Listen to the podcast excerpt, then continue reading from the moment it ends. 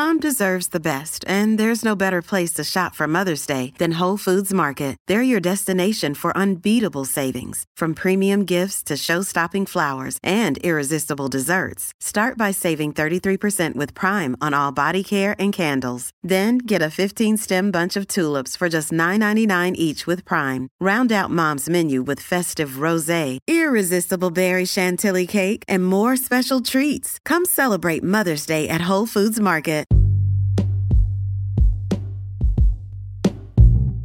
Everybody, what's up? Welcome back to another episode of Everything Kratom, the podcast about anything and everything. Kratom. Great to have you with us on this Wednesday morning, hoping all is well with you out there today. Today, I wanted to do a quick episode on black tea. And I've talked about black tea before in the past, I'm sure at least a few times. It's one of my favorite things to have when I'm using Kratom. And of course, quick note Kratom's not approved by the FDA. I'm not making any suggestions or saying anyone should take it or recommending anything. I'm not a doctor, and you should just ignore everything that I say. That should just about cover it, I think. Okay, so, um, yeah, don't do anything that I'm talking about.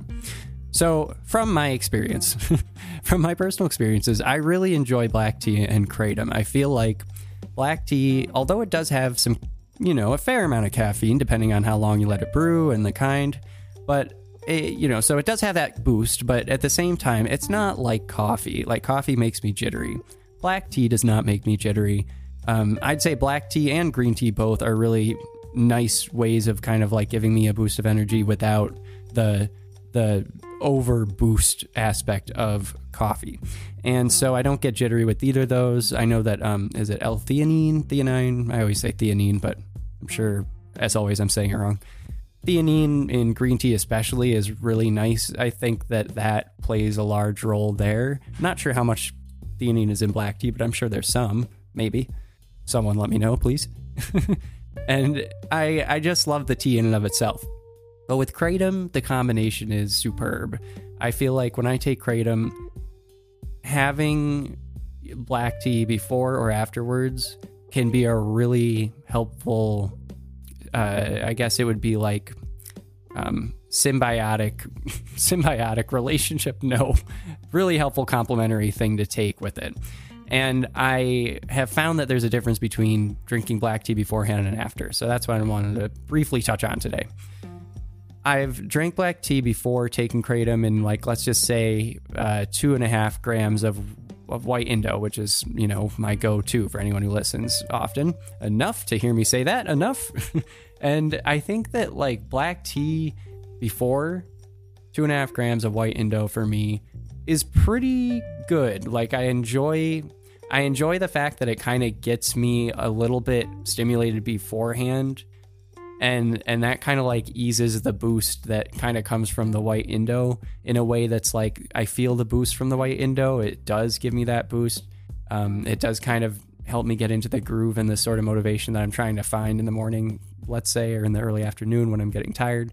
But um, you know and i like that that comes from the indo white in and of itself.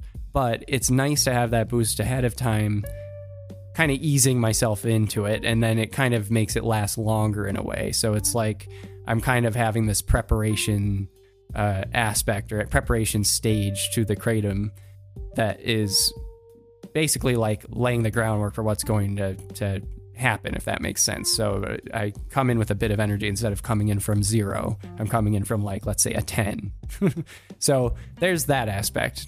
10 out of what scale i'm not sure.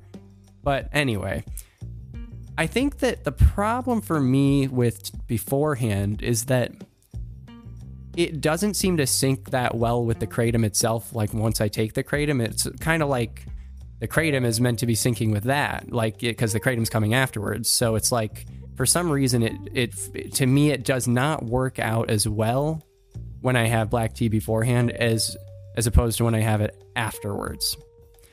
And I'm not quite sure why that is when I have black tea after taking kratom, let's say I take two and a half grams white Indo, same time of day. And then immediately afterwards, I start drinking like a cup of black tea. And, you know, like not chugging black tea before or afterwards. I'm just, you know, sipping it.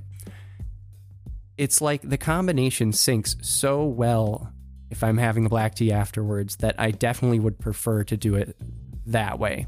And I do prefer to do it that way. It's not that there's necessarily something wrong with with doing it beforehand other than the fact that I get so much more out of it if I drink black tea afterwards. So it's like I have the kratom, the kratom's starting to, to go to work.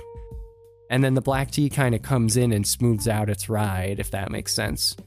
Um, it's like every sip of the black tea that I take further complements the effects that I'm getting from kratom, kind of brings it, draws it out longer with the kind of the stimulating uppity part of kratom that I'm using it for in that circumstance.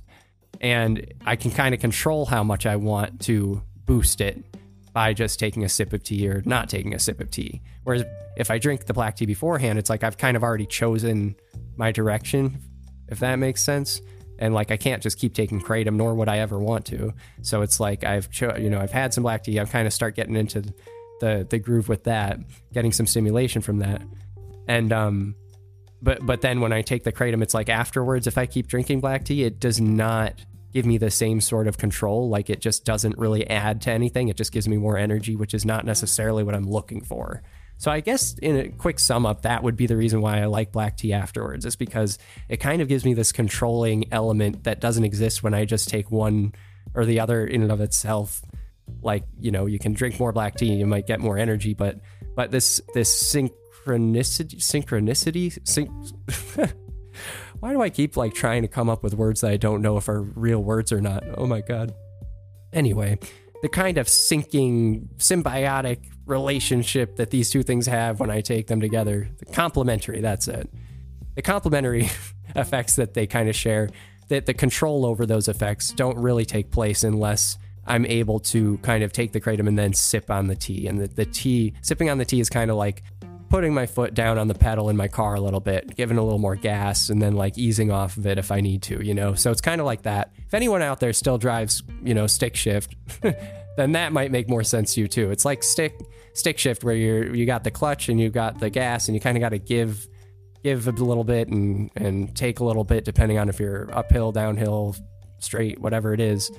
And and take you know having the ability to sip the black tea afterwards is kind of like being able to put your foot down or lift your foot off the gas pedal.